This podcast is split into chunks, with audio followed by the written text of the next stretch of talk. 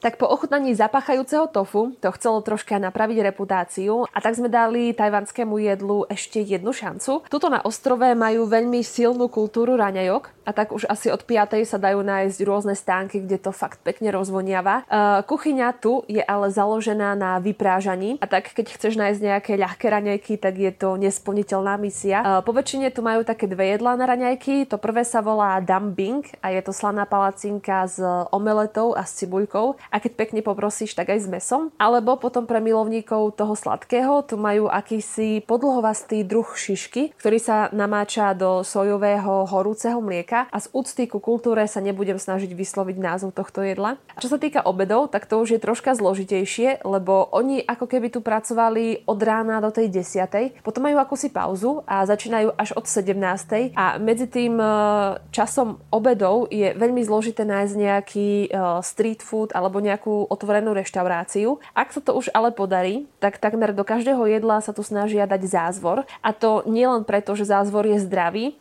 ale aj preto, že je zima a zázvor v podstate má tú takú čarovnú schopnosť zahriať znútra a tak ho dávajú do polievok alebo omáčok. A ver, že je tu naozaj potrebné udržať sa v teple, pretože v žiadnom dome tu nemajú kúrenie, vonku je možno nejakých 15 stupňov a jednoducho sú tu naučení uh, naobliekať si viacero svetrov, viacero hrubých ponožiek alebo zabaliť sa do nejakej hrejivej deky a v jednej takej sedím teraz aj ja, mierne prechladená. Každá oblasť má svoje špeciálne špecifické jedla a to, čo napríklad nájdeš na juhu, už nenájdeš na východe krajiny a tak je v podstate veľmi dôležité, aby si ochutnala všetko, čo sa dá. Tuto v Kaošungu sme ochutnali aj tradičný koláč s takou e, červenou fazulkou vo vnútri. E, uvedomujem si, že to znie šialene, ale všetci to tu milujú a ja za seba môžem povedať, že som šťastná, že sme si kúpili aj ten s krémovou náplňou, lebo nie, že by to bolo zlé a Dani by mi teraz asi oponoval, že tá fazulka bola naozaj chutná, ale pre mňa uh, to nebola najlepšia možná kombinácia. Dani mu to ale veľmi chutilo a tak som bola fakt rada, že sme mali dva druhy, lebo aspoň sme si to mohli vymeniť a obaja sme boli šťastní a nezávideli sme si. Z Kaohsiungu sme sa vybrali na východné pobrežie do surferskej dedinky Dulan. Cestovali sme už rôznymi prostriedkami ale vlakom ešte nie. Takže to bola naša voľba. Kúpili sme si najlacnejší lístok a teda aj vlak bol nižšej triedy, ale musím uznať, boli sme veľmi milo prekvapení. Ešte pred vstupom na nástupište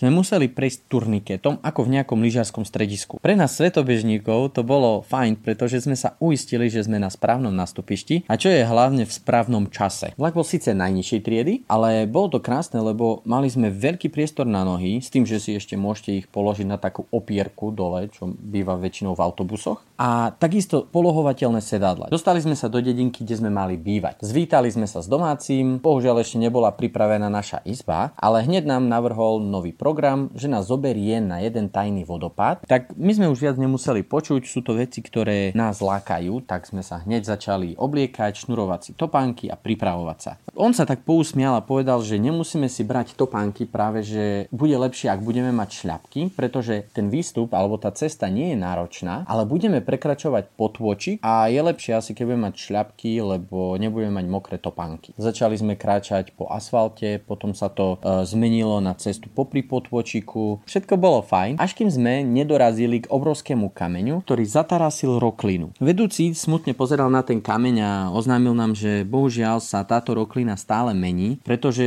majú množstvo tajfúnov a zemetrasení, ktoré práve túto časť, túto roklinu menia. Nechceli sme to zabaliť a tak som pozbieral všetky skúsenosti, ktoré mám zo zdolávania slovenských roklín, ďakujem moci, a nejakým spoločným vyťahovaním a vytlačaním jeden druhého sme sa dostali cez túto veľkú bariéru. Takéto združovacie aktivity sme absolvovali asi ešte 4 krát. Boli sme radi, keď sme sa zdraví dostali k tajnému vodopádu a keď som sa tak na neho pozrel, tak e, voda v ňom nebola nejak veľmi prudká. Vyzeralo to asi ako keď otvoríš vodovodný kohutík hneď po tom, čo zavrieš hlavný prívod vody. Viac vody som mal asi vo fľaši. V malej dedinke Dulan to malo taký ten nádych mini americkej dediny, čo poznáme z filmov. Jedna hlavná cesta, surfery s doskami a jedine vysvietené čínske znaky napovedali tomu, že sme niekde úplne inde. Bolo to ale mesto, kde sa dalo neuveriteľne dobre zresetovať. Mala si tu jediné dve povinnosti a to ráno vstať a ísť surfovať. A teraz sa mi to hovorí ľahko, keď už mám túto skúsenosť, ale v to osudné ráno, keď som to mala ísť vyskúšať po poprvýkrát som vstala a mala som ten taký zvláštny pocit v bruchu. Nebolo mi všetko jedno. Nafasovala som neopren, dosku a absolútne som nevedela, čo čakať. Čo bolo dobré, tak bolo to, že Dani už predtým vlastne surfoval veľakrát a tak